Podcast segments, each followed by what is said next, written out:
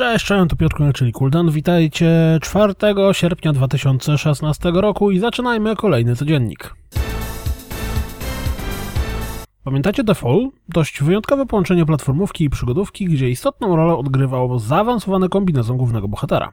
Pojawił się zwiastun sequela, czy też raczej drugiego rozdziału gry, The Fall Part 2 Unbound. Gra ma pojawić się na PC, Wii U, PlayStation 4 i Xbox One w pierwszym kwartale przyszłego roku. Pojawił się nawet zwiastun Pray for the Gods, ależ to wygląda.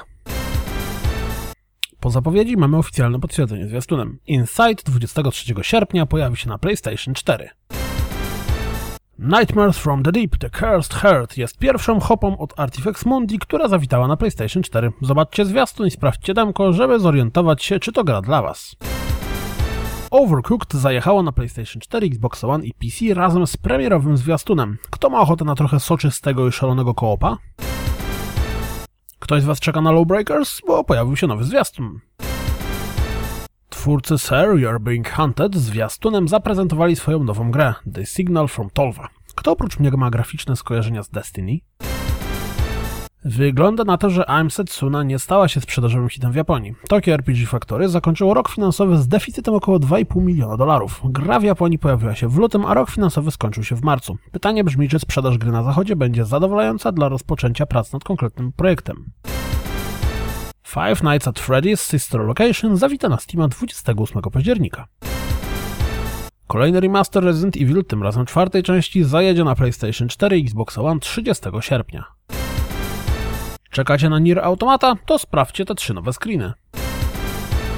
Blizzard zaliczył wczoraj atak DDoS, który wyłączył na pewien czas serwery Battle.netu. Jeśli jesteście ciekawi, jakie animacje, skórki i tym podobne pojawiły się w ramach olimpijskiego dodatku do Overwatch, a nie do końca chce wam się to sprawdzać w grze, to IGN przygotował filmik zestawienia wszystkich tych elementów. Pojawił się interesujący i dość zabawny wywiad z Mattem Nawa, creative dyrektorem Abzu. Jak myślicie, czy przy produkcji gry pracował jakiś ichtiolog? Zastanawiacie się, jak wygląda rozgrywka w Ghost in the Shell Standalone Complex First Assault Online? Zamiast ściągać klienta otwartej bety, możecie obejrzeć to wideo. Albo ściągnąć, jeśli rozgrywka Was zachęci. Jeśli zamierzacie grać w No Man's Sky, to zapamiętajcie to narzędzie, które pomoże Wam w zwiedzaniu przepastnego kosmosu i wszechświata. To wszystko na dziś, jak zawsze dziękuję za słuchanie, jak zawsze zapraszam na www.rozgrywkapodcast.pl Jeśli doceniacie moją pracę, wesprzyjcie mnie na Patronite i mam nadzieję słyszymy się jutro, trzymajcie się, cześć!